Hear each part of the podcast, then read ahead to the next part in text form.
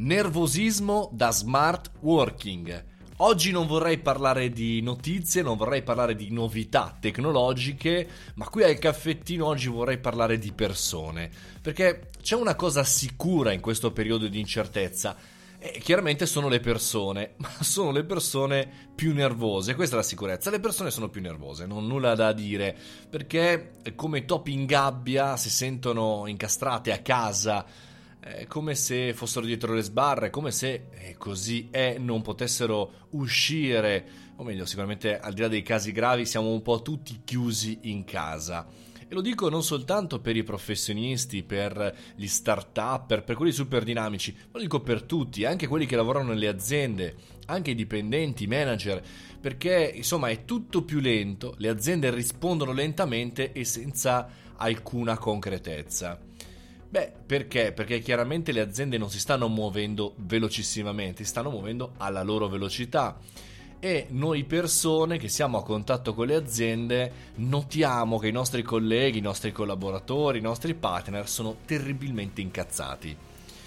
O meglio, magari no, inizialmente siamo un po' tutti nei primi 30 secondi di telefonata più frizzanti, cerchiamo di sdrammatizzare, cerchiamo di non pensarci, cerchiamo di pensare che questo periodo sia limitato, come è chiaramente. Però poi a un certo punto entra nel ragionamento un attimo di incazzatura, un attimo di perdita del controllo. Perché? Perché? Perché chiaramente non ci sentiamo a nostro agio e quindi il risultato è fanculo lo smart working.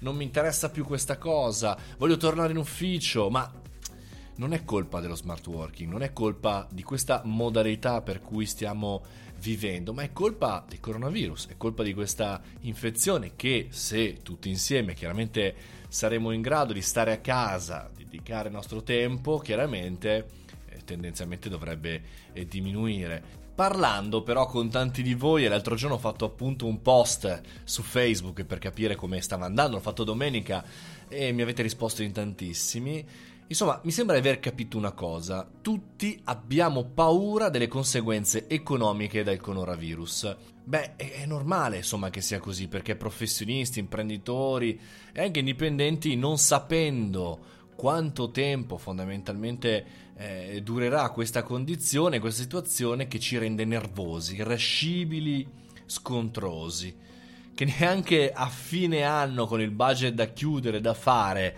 eh, insomma saremmo così incazzati. Non c'è una soluzione. E questo è il punto. Non c'è una soluzione, non c'è un esperto che può darci una pacca sulla spalla e dire guarda, eh, durerà fino a quel periodo, guarda, accadrà questo. Probabilmente qualche esperto illuminato, ma a quanto eh, ne sappiamo ad oggi non c'è una soluzione a questo, eh, a questo problema. Non sappiamo il tempo, almeno per quanto ne sappiamo ora. Forse però la soluzione nostra, come persone per l'appunto, e non tanto come aziende o come partite IVA, anche se qui chiaramente ci sarebbe da aprire una bellissima parentesi, comunque le persone, forse la soluzione per le persone è avere pazienza.